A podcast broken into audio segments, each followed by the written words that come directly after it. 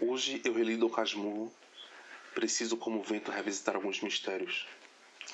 Seu retumbante fechar de cortinas foi no entardecer de abril, maio, junho, julho, agosto, setembro, outubro, novembro, um eterno ir embora, aplausos. Eu escrevi alguns finais, quis roubar seu protagonismo. Ensaiei, estudei, ensinei, 1, 2, 3. Nenhuma plateia se dignou a me render palmas. Marina foi lá e disse, tá bom. Thaís pediu que eu desse stop naquele play desagradável. Só hoje eu entendo suas idas e vindas, o sagrado gritando em meus ouvidos, como uma música esbraveja ritmo quando não tem letra. O êxtase está em sentir, se deixar levar. Lose Yourself to Dance vaticinou uma música pop importante. Dizem que ela é importante, mas todas as coisas realmente importantes são simples, rápidas como a liberdade e seu eterno risco de morte. O gás, a água, a borracha, o tiro, a polícia e sua concretude. A ameaça, a suposição que a liberdade flui no seu hemisfério esquerdo. O coração tem 4 válvulas. Uma para os amores, a maior delas é para as dores e se possível de suportar. A outra é para as ressurreições. A última porta é para a solidão. E se toda ausência é um encontro, ela precisa apenas de um sentido. Olá, eu sou Renata Santana e estarei ao lado de Raíza Hanna e Fred Caju para apresentar a primeira temporada do Rasgo do Tempo, o seu podcast de literatura, teoria e edição, produzido pela editora Castanha Mecânica. É preciso avisar a vocês que todos os episódios dessa temporada foram gravados de forma inteiramente remota por causa da pandemia da COVID-19 e, por isso, você pode notar diferenças na captação de som. Oi, olha quem já voltou! O seu programa favorito está com tudo hoje e pretende debater a respeito do tema literatura e música. Então, logo no prefácio, o bloco que abre o Rasgo do Tempo, Raíza Hanna chega para teorizar um pouco a respeito do assunto. E para isso, recebe Carlos Gomes, que falará mais sobre a relação intersemiótica entre a música e a literatura, colocando em foco a canção. Logo em seguida, chego eu, Renata Santana, no miolo e trago junto Fernando de Albuquerque para ele nos contar mais a respeito da sua carreira e do seu livro Apaguei a Playlist, Comecei a Dançar, lançado em 2020 aqui pela Castanha Mecânica. E no finalzinho, temos um encontro com o boy do livro, Fred Caju no Colofão, falando a respeito da elaboração gráfica, fonográfica, trazidas no Objeto Livro, de Fernando de Albuquerque. Então, roda a música instrumental para a gente começar!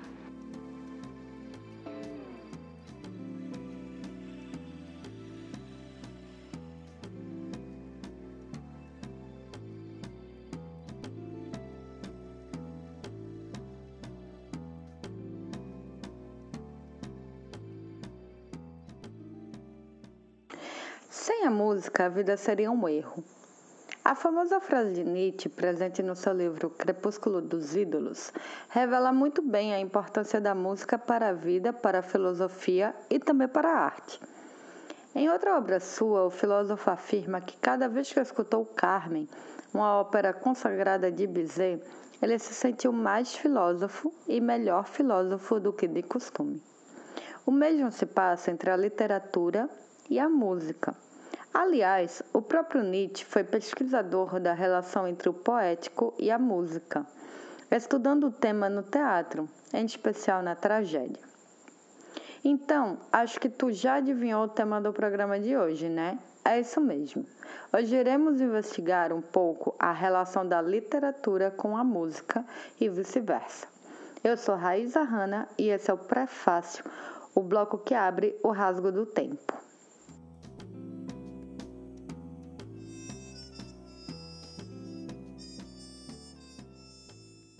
A música e a literatura estão correlacionadas desde o princípio das manifestações artísticas e culturais humanas, que costumavam serem apresentadas de forma oral, por exemplo, ao som da lira ou ainda do alaúde, aquele instrumento usado pelos trovadores, onde os poemas eram acompanhados por melodias. Já nas classes mais humildes da antiguidade, existia o jogral, que também possuía apresentações ao som de algum instrumento musical. No Brasil, temos algumas manifestações que usam do ritmo ou da melodia para acompanhar os poemas. Na cultura popular, temos alguns que fazem ainda do ritmo um guia para as improvisações dos versos, como por exemplo no Repente, ou mesmo no Maracatu, onde existem as batalhas de improviso, assim como no Rap. Mas é interessante pensar também na lógica narrativa das músicas instrumentais e como elas conversam com a própria literatura. Sendo a música uma manipulação do som organizada no tempo, ou seja, uma combinação harmoniosa entre som e silêncio, que formam uma unidade que se desenrola em uma linha temporal, podemos então compará-la com a literatura, onde os elementos que compõem uma obra, como as palavras presentes, os contrastes entre as personalidades dos personagens, etc., também vão formando uma dança única e em estado de unidade. Trazendo um pouco o conceito linguístico proposto por Saussure de signo, significado e significante para a música que contém letra, por exemplo, a canção, percebemos que as músicas conduzem o signo através de seus significantes, que são as próprias palavras que compõem a canção. Já na música instrumental, os sons que são desempenhados e que formam os ritmos, melodias e harmonias não estão submetidos exatamente a algum significado linguístico, tornando-se assim um material muito mais subjetivo, tanto para quem executa o som quanto para quem o escuta. Os sons de uma música instrumental, então, podem trazer diferentes sensações e sentimentos que dependem do ouvinte. O mesmo pode acontecer na literatura, onde escritores às vezes usam os sons das sílabas ou de palavras e rimas que, através de seus encontros, podem conduzir ao leitor sensações muito mais subjetivas, não representáveis, formando uma paisagem sonora para a obra. Ou ainda, é possível utilizar sons que já possuem o poder de intensificar certos sentimentos que estão gravados na memória coletiva. Em um poema de Frei de Cajú, ouvimos: aquilo que um dia foi, que outra coisa agora seja, e selado assim será, sem rancor nem tristeza. Aquilo que um dia tive, desprendido agora esteja, e que mesmo estando longe, em meu peito permaneça. Nesse poema, podemos ouvir o som de uma reza, ou ainda de um feitiço sendo lançado, pois a construção das orações no modo subjuntivo dá o ritmo necessário para acessarmos essa memória referida. É ainda muito comum se ver o uso de referências musicais na literatura contemporânea, especialmente a partir dos anos 70, com as contribuições poéticas de Caio Fernando Abreu e Ana Cristina César, por exemplo, que incluíam citações de músicas na tessitura do texto, embaralhando suas próprias palavras com as dos compositores citados. Para refletir um pouco mais a respeito desse tema, convidamos o poeta, músico e pesquisador Carlos Gomes, que lançou em 2019 a obra Canções Não, no qual apresenta poemas e canções de sua autoria. Recentemente, lançou também o livro O Corpo Escuta, fruto de uma pesquisa sobre música e política. Atualmente, ele se dedica à produção de um show e disco chamados Seu Nome Vem de Longe, sob a assinatura Oliveira. Vamos ouvi-lo.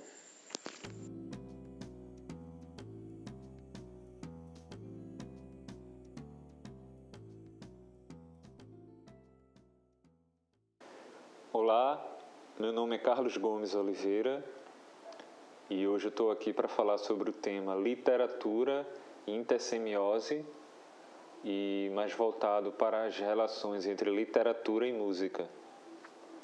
Eu tenho trabalhado há mais de 10 anos nas áreas de literatura, música e também de crítica, e tentando trabalhar em conexão com essas áreas.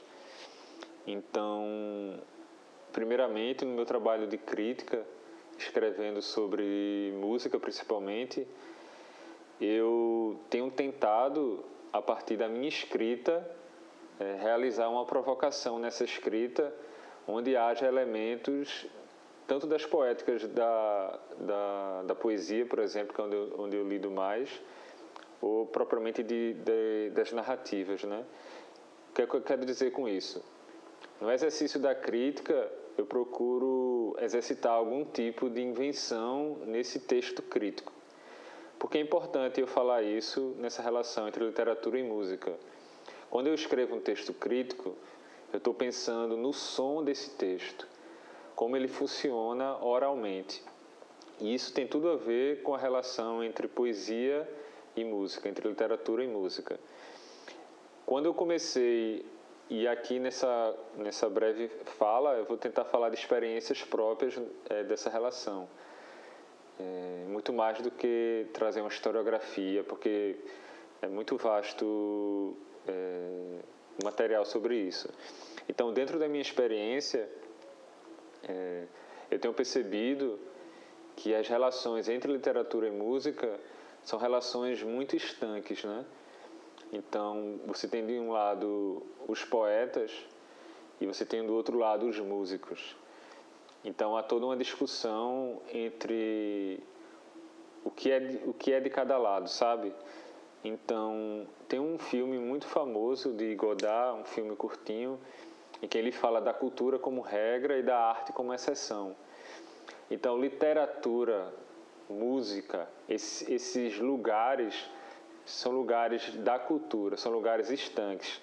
Então, quando eu comecei a escrever sobre música, escrever sobre literatura, a fazer música, a fazer poemas, eu tentei quebrar esses lugares. Claro, quebrar do meu lugar micro e com os meus textinhos, minhas canções. E como é que eu tentei fazer isso? A primeira coisa que eu falei é pensar o texto a partir do som. Então, mesmo que eu estivesse fazendo um texto em prosa, eu penso na sonoridade do texto. Quando você pensa na sonoridade do texto, mesmo sendo em prosa, você se aproxima de elementos que são caros à poesia. E quando eu comecei a trabalhar os poemas visualmente, né, que é um primeiro exercício que você faz, seja escrevendo no computador, seja escrevendo à mão, há poetas em que a visualidade ela tem um peso muito maior do que a oralidade. E há poetas que há uma mistura muito grande dessas duas coisas. Como eu trabalhava nos dois campos de poesia e música, poesia e canção, canção é um assunto que me interessa muito, então eu comecei a pensar o poema visualmente, e no momento que eu transformo esse poema num outro lugar, que é o lugar da canção, esse poema se modifica. Então, se você abre um livro, e no meu caso eu lancei um livro em 2019 chamado Canções Não, pelo título você já percebe que há um jogo nessa ideia. O que é canção, o que é poesia? Então o título é Canções Não, e ele é um livro de poesia, e ele é também um disco, e é também uma performance. Então, se você abre o livro, por exemplo, o primeiro poema dele é um poema que fala: que vazio é esse que não quero soterrar. E esse poema ele está distribuído numa página em branco, então você tem toda uma espacialidade. Só que quando eu fui transformar esse poema para o disco Canções Não, esse poema se transformou no refrão de uma canção. Então, no livro, quando você abre, você vê lá o poema e toda a visualidade. Na hora que você vai para o disco, esse verso ele se transformou no refrão de uma canção. E essa canção, ela é uma mistura de dois poemas. Esse poema e um outro poema, que mais à frente você vai ler. Então, nessa relação entre literatura e música, eu tenho pensado não como cultura, mas como arte. Então, não como regra, e sim como exceção. Então, pensando como exceção, quando eu tiro o poema da página do livro, ele é linguagem, ele é matéria para mim. Então, eu não tenho respeito nenhum pelo poema que estava no livro. Em que sentido? Uma vez fora do livro, ele é som. Então, quando você vai misturar, fazendo um arranjo musical com ele, quando você vai dizer esse poema junto a outros poemas, e aí eu sempre tentei pensar esses três lugares, né? O livro, o disco e a performance ao vivo. Então, não como lugares estanques, né? Mas como lugares móveis. Então, há canções que eu fiz que foram para o livro, e aí o movimento é inverso. Então, quando eu tenho uma canção toda pronta, com um arranjo, quando ela vai para o livro, pode ser que alguns versos vão para o livro, entendeu?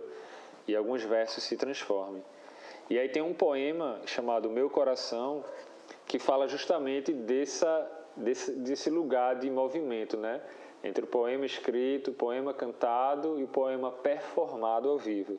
E aí ele fala assim: meu coração, erva daninha, íntimo, arredio, venoso, arterial, pulsa, oco músculo dos vertebrados, quer cantar, cartografar o canto vivo, vivo, nesse corpo, geocorpografia, riscar o suco mole da pele sonora, o veio, o vulto, a voz de todos nós.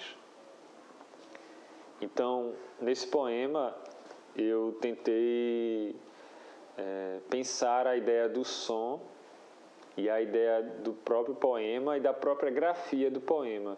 De você pensar o som a partir da grafia, a partir da quebra da escrita normativa, por exemplo. Você cortar as palavras. E no som, na hora que você canta, você faz isso, né? Palavras que são ditas no papel, na hora do canto, elas se transformam. Então, toda a minha relação entre literatura e música é uma relação de manejar a linguagem, sabe? Eu não penso assim, isso é música, isso é literatura. Não. Eu penso, isso é som. E o som, ele pode se misturar a diversas coisas. Como eu estava falando no início, crítica, criação, eles estão imbricados no meu trabalho. Então, quando eu comecei a pesquisar sobre, para fazer o disco Canções Não, que eu não sabia que ia fazer um disco, eu pensava que eu estava fazendo só um livro de poesia, mais um livro de poesia, mas o próprio livro, a partir da leitura que eu fazia dele, ele estava chamando uma música, que eu não sabia de onde vinha. E aí, um dia eu peguei o violão e em poucos minutos uma canção nasceu a partir dos poemas. Então eu acabei transformando o livro num disco. E não se trata de audiobook, não se trata disso. Se você vê o livro, vê o disco, você vai ver obras totalmente diferentes. Então quem ouve o Canções Não pode nunca tomar contato com um livro de poesia. E quem lê o livro de poesia pode ser que nunca ouça nada do Canções Não, o disco, ou que nunca veja o show, por exemplo, que já é uma outra forma, né? Porque aí você já dá para misturar essas duas coisas com mais ênfase, assim. Então, essa é a minha relação no meu trabalho, entre literatura e música. E aí, quando eu estava num movimento de pesquisa desse trabalho, assim, estava com os poemas, estava com as canções, estava pensando que músico chamar para dialogar comigo, eu estava pesquisando muito, e aí um dos poetas assim que eu encontrei, que eu já conhecia, mas na hora que você vai a fundo, você descobre mais coisas, é o poeta Ricardo Aleixo, poeta mineiro, que trabalha muito esses lugares da poesia, do corpo e do som e da performance. E ele tem essa coisa da visualidade nos poemas dele e tem a coisa do som, da performance. Então, Nesse movimento de pesquisa, eu acabei escrevendo um ensaio para a revista Continente, e é um ensaio que chama Coisa Mais Estranha, um poema enquanto lido. E esse ensaio está na revista Continente, tem uma parte dele no site e tem vídeos onde você vê as performances. Então tem Angélica Freitas com Juliana Perdigão, André Capilé e o próprio Ricardo Aleixo, Chacal, que é um poeta carioca que fez uma performance de poesia sem palavra, só com corpo e grunhido. E aí nesse texto, que é um texto anterior ao Canções Não. Então, eu estava no movimento de pesquisa, escrevi um ensaio sobre isso e depois acabei escrevendo um livro de poesia, um disco, um show. E aí tem um trecho que eu gosto muito que fala o seguinte: se a poesia é amálgama, que movimentos os poetas fizeram para entonar de outros modos os seus poemas? O corpo é político, o corpo do poeta é estético e político. Sua língua é uma extensão de sua poética. A língua, a saliva, o hálito, a respiração ofegante, os olhos que dançam, dançam mesmo, o corpo que reclama ao poema uma outra dicção. E aqui eu abri aspas para um trecho de Ricardo Aleixo, que ele fala: quer coisa mais estranha que um poema enquanto lido? É assim que ele encerra um dos poemas dele. Então, para encerrar aqui esse breve comentário sobre essa relação, eu tenho pensado muito no poeta enquanto cantor, e foi isso que eu fiz no Canções Não. O poeta, ele canta a cidade, então ele procura modos de entonar a palavra cantada.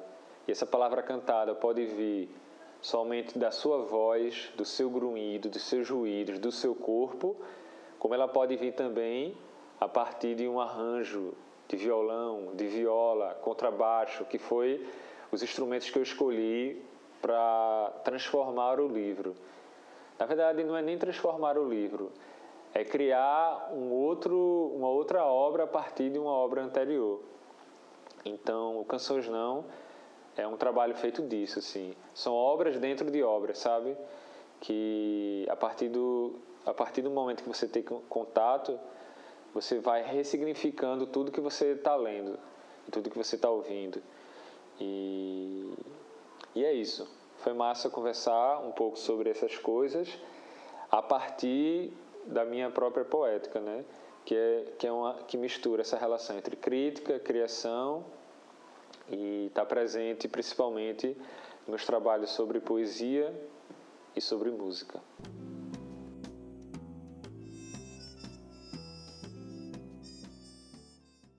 Muito bem dito aí por Carlos, né?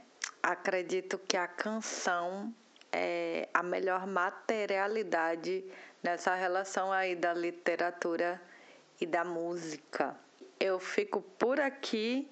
Chama agora o bloco Miolo, o bloco da nossa queridíssima Renata Santana, que vai estar entrevistando hoje Fernando de Albuquerque, o autor do livro Apaguei a Playlist e Comecei a Dançar. Então é isso, gente. Obrigada pela presença e até o próximo episódio. Olá! Hoje, o podcast Rastro do Tempo vai receber Fernando de Albuquerque, ele que é jornalista pela Unicap e especialista em escrita criativa pela PUC do Rio Grande do Sul. Publicou em 2020 o primeiro livro, intitulado Apaguei a Playlist, Comecei a Dançar, que recebeu menção honrosa no edital de chamamento público da editora Castanha Mecânica em 2019.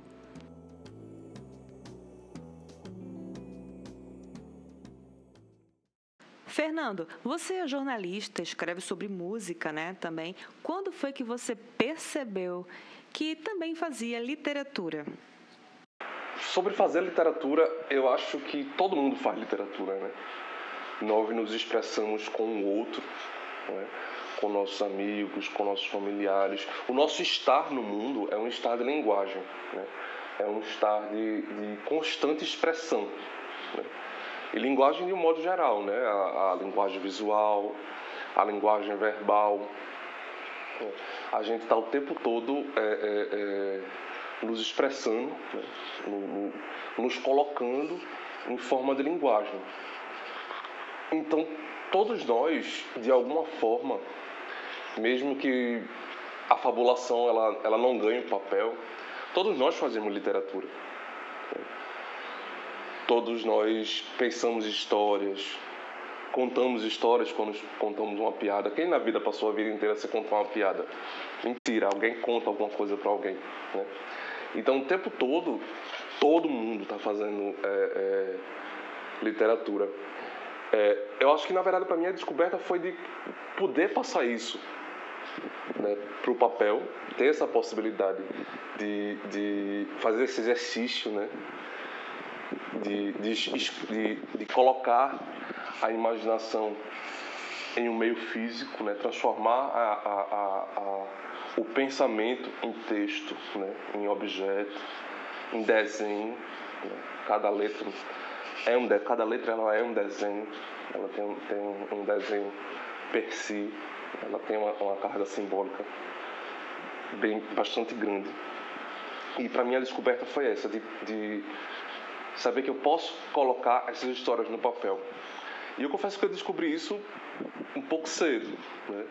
Ainda no colégio, eu sempre escrevia, sempre eu fabulava, mas eu sempre tentava expressar essa fabulação por meio da escrita, né? Tanto é que eu guardo cadernos antigos, então eu tenho sonhos que eu tenho e escrevo sobre o sonho, para não esquecer mais daquele sonho, né? Então, a minha descoberta, como eu te disse, Renata e Fred, é justamente sobre poder transpor para o papel a fabulação e poder fazer com que essa fabulação ela encontre o outro, né? Não só quando a gente conta uma história, quando a gente conta uma fofoca, ou quando a gente está conversando em mesa de bar, mas encontrar o outro em um momento solene, né? Que é o momento de leitura, né? Que é ler a história do outro, né? E fabular per si. Comenta um pouco do processo de escrita do teu livro Apaguei a Playlist, Comecei a Dançar. Apaguei a Playlist, Comecei a Dançar é um livro muito gostoso assim para mim, né? Porque eu criei um personagem, né? É um personagem não dito, né? Em que ele se encontra numa situação limite e dentro dessa situação limite ele começa a inventariar as memórias dele, mas não as memórias que esse personagem tem em relação a lugares, não memória de fatos, né? Às vezes a gente se lembra muito, meu aniversário no dia tal, um dia eu fui, visitei determinado local, a gente se lembra e pensa muito. A gente guarda no nosso HD, né, muito isso. E esse personagem ele começa a inventariar a memória de pessoas, né, de experiências que ele teve com pessoas, de descobrimentos de si mesmo que ele teve com o outro, né. Se a gente for ver, chega uma etapa da nossa vida em que realmente a gente começa a se descobrir no outro. A infância ela tem muito do descobrir-se por si mesmo, né? Descobrir a função dos seus braços, das suas mãos, descobrir a possibilidade de força que você tem. Mas chega um estágio que você começa a se descobrir a partir do outro. E esse personagem ele começa a fazer esse processo de inventário mesmo das suas relações para refletir sobre como é que eu cheguei até aqui, né? E esse livro é um pouco disso, né? Ele tem essa estrutura, essa ideia, né? É o seu pilar, digamos assim, né? Desse livro. E meu processo de escrita, por eu ser jornalista, ele é muito mecânico, né? Eu penso primeiro, eu elaboro o que eu quero dizer, né? Eu quero falar sobre esse personagem, sobre essa ideia, sobre esse personagem, dessa forma. Então, a partir disso, eu começo a elencar, né, evidências que possam transpor aquela mensagem, e a partir disso eu articulo o texto, né? Talvez essa herança do jornalismo Eu tive uma professora na faculdade que ela dizia que uma boa matéria... A gente não escreve. O jornalista ele não escreve, ele preenche lacunas, né? E acabei me habituando a ter esse processo muito mecânico, né, de escrita. Mas, por enquanto, os resultados têm sido bons. Fernando, fala da relação da música com esse teu livro, dessa intertextualidade que ele tem com o som. Quem surge primeiro? A música ou o poema? Como é que eles se encontram no teu imaginário? Alguns amigos dizem que eu tenho uma trilha sonora para todos os momentos. Realmente, eu faço muita coisa ouvindo música. E eu também faço muita coisa fazendo outra coisa. Né? E eu me pego muito nesses momentos. E eu uso a música exatamente para ela ir modulando esses fatos cotidianos, né? Imagina o que é lá você lavar os pratos de uma refeição maravilhosa sem uma musiquinha de fundo. Deve ser muito triste, né? Então eu sempre coloco... Sempre existe música no meu dia a dia, né? Nos cantos da casa, dos lugares em que vou, de onde estou. Eu sempre estou ouvindo música, sempre estou ouvindo rádio. Eu adoro ouvir rádio, ouvir notícias, saber como as pessoas estão se articulando, né, naquele momento. E a utilização da música no livro Apaguei a Playlist, Comecei a Dançar, ela é uma convocação, né? Ela é uma convocação à catarse, que é a sensação de estar numa pista de dança, dançando uma música que você gosta muito e que mexe muito com você, né? Esse momento de catarse, ele está inscrito, né, em todos os poemas, alguns em epígrafe, outros dentro da própria intertextualidade, né? Algumas citações diretas, outras citações que são indiretas.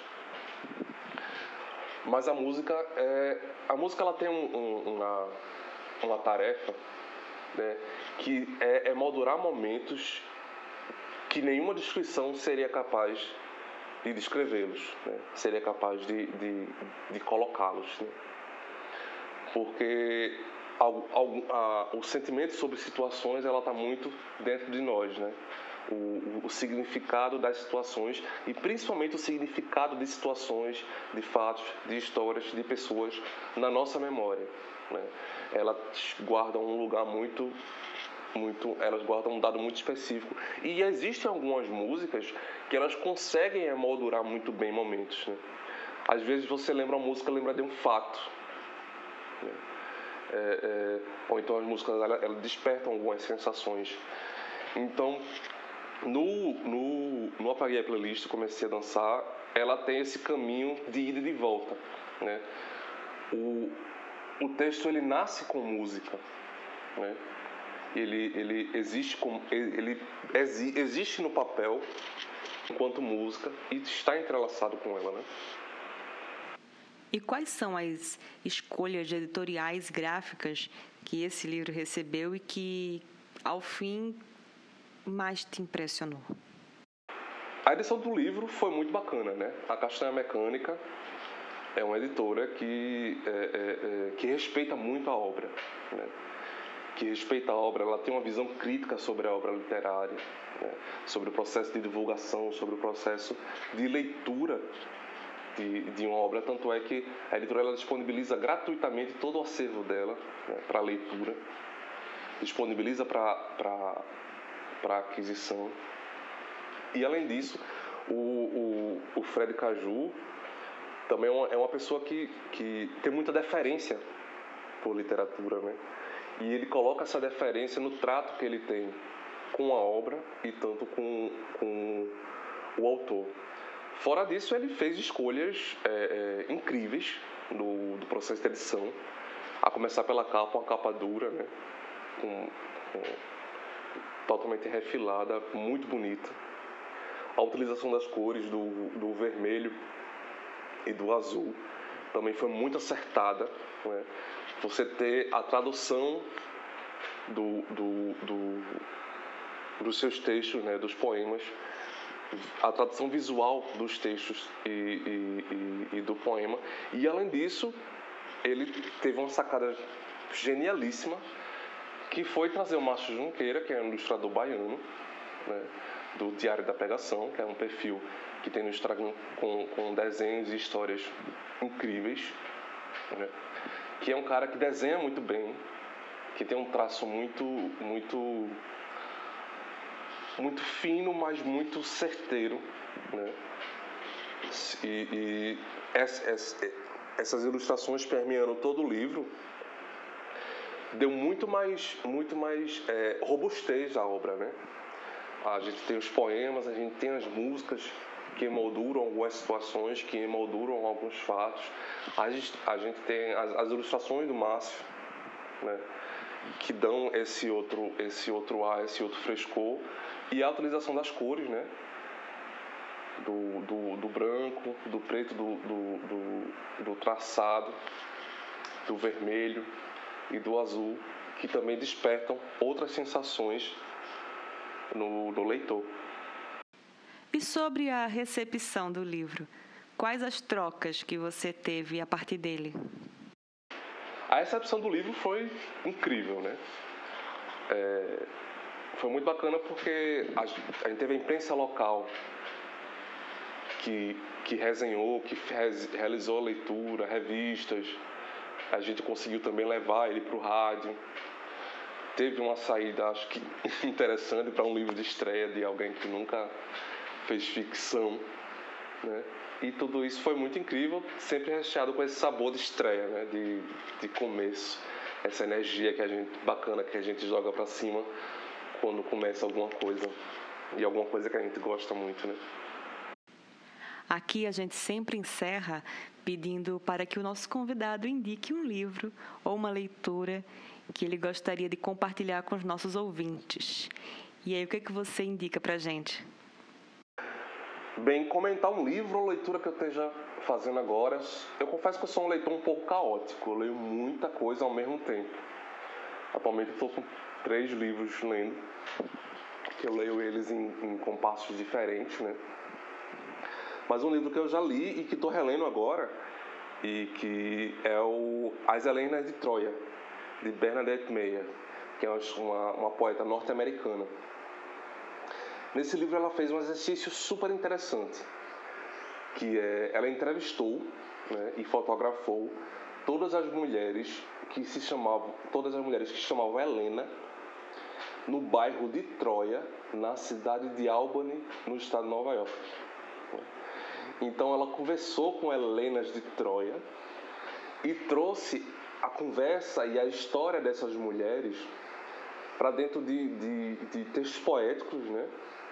Todos organizados em cestinhas. Então, além dela ter feito um exercício de ficcionalização, tendo histórias reais, né? Ela fez um exercício de ficcionalização com histórias reais, ela teve um trabalho métrico e formal, né, para a organização desses textos poéticos. E o resultado é incrível, são imagens, imagens poéticas, sensações, ideias, que são muito incríveis. Recomendo muito As Helenas de Troia, de Bernadette Meyer. Fernando de Albuquerque, muito obrigada por essa participação aqui no miolo do nosso Rasgo do Tempo. A seguir, a gente vai ouvir no programa de hoje o colofão sobre o livro de Fernando. E quem vai apresentar para a gente é o autor e editor da editora Castanha Mecânica, Fred Caju.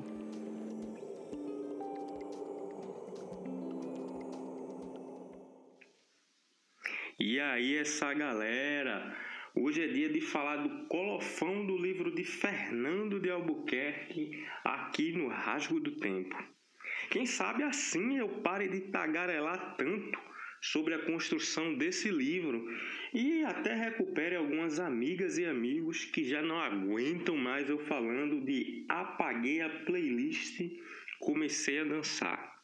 Um livro que emplacou menção honrosa no edital da Castanha Mecânica em 2020 e foi publicado em outubro do mesmo ano com lançamento virtual no Instagram devido às nossas complicações que a gente vem enfrentando da pandemia da COVID-19. Bom, logo de cara eu valorizei muito o uso de epígrafes e paratextos editoriais que Fernando usa. Eu não conheço um único livro bom que já não nos dê pistas do quão ele vai nos prender antes mesmo de começarmos sua leitura. Fernando faz isso com muita maestria ao longo de todo o livro. Isso me chamou muito a atenção, até mesmo para bolar o projeto gráfico do poemário. Os poemas me tocaram muito e me fizeram linkar a escrita de Fernando de Albuquerque ao traço de Márcio Junqueira, autor de um livro que tive contato em 2016, o Lucas. O Márcio desenvolve no Instagram o diário de pegação e inicialmente a ideia foi que alguns desenhos do diário ilustrassem o livro, só que o Márcio acabou no meio da nossa conversa e disse: olha, eu faço até desenho novo para esse livro. Depois que ele leu, eu fiquei, opa, vamos embora. E a riqueza do livro são os cruzamentos da escrita de Fernando com as referências de um universo pop contemporâneo. No livro, o que não é de Fernando acaba sendo de Fernando, que sabe percorrer muito bem esse limiar de apropriação e criação. À medida que eu ia editando, sentia a música pulsar cada vez mais. Por isso, sugeri ao autor que fizesse uma playlist das músicas citadas durante o livro no Spotify, que eu iria colocar o código para escaneá-la no livro. Há um desenho do Márcio, feito para o poema O Chinês, por quem o eu lírico se apaixonou no aeroporto. Grande parte do catálogo da editora pode ser acessado via Linktree e dá para ter uma ideia do que estou falando. Quem não viu, corre lá para ver. E quem viu, percebeu que essa ilustração aparece dentro do miolo de uma forma e na capa de outra. Dentro, as personagens estão se encarando e na capa estão já passando uma pela outra. Por isso, a composição foi pensada bicromicamente, com azul e com vermelho. Se a gente pensar naqueles óculos 3D ou até em filtros e efeitos, a simulação do movimento vem com o deslocamento do azul e do vermelho. Por isso, a arte e as folhas de guarda são trabalhadas nas duas cores. Essa ideia de movimento foi decisiva, afinal, o próprio título do livro gera mobilidade. O livro é uma encadernação com capa dura, mesmo sendo uma brochura relativamente fina, com menos de 100 páginas. Algo não usual no mercado editorial tradicional, mas que na Castanha Mecânica ocorre naturalmente, se a obra assim se impõe, seja de autoras ou autores estreantes ou já na pista. Mais um elemento na diagramação determinado pelo uso das epígrafes durante o livro foi a página de títulos dos poemas. Optei por elas aparecerem incondicionalmente na página par, para que o corpo do texto começasse na página ímpar. Os títulos e paratextos aparecem como uma cortina, uma vez que há uma diversidade muito grande nas extensões de cada elemento pré-textual. O resultado é esse: um livro chique, capa dura, ilustrado e com playlist no Spotify. Não por motivos de porque sim ou porque eu quero, mas para respeitar a narrativa sensível que Fernando me submeteu à edição.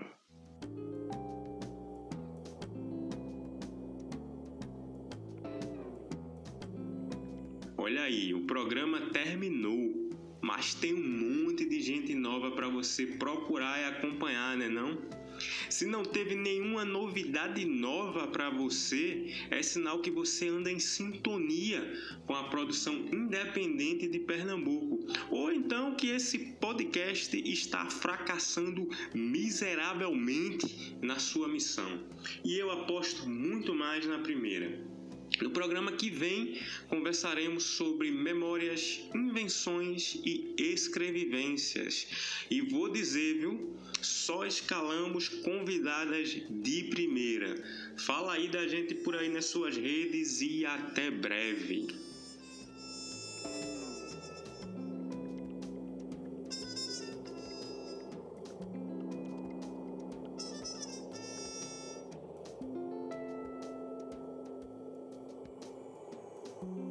Incentivo da Lei Aldir Blanc, Pernambuco, Fundarp, Secretaria de Cultura, Governo de Pernambuco e, no âmbito federal, por intermédio da Secretaria Especial da Cultura, Ministério do Turismo e Governo Federal, O Rasgo do Tempo é uma realização da editora Castanha Mecânica com parceria da editora Alvoroça, do estúdio 420 Graus e Alexandre Melo Produções. Tem apresentação e roteiro de Fred Caju, Raíza Hanna e Renata Santana. Curadoria de Fred Caju e Raíza Hanna. Captação, edição e trilha sonora por Alexandre HN e produção de Alexandre Melo. Todos os episódios desse podcast foram gravados em março de 2021.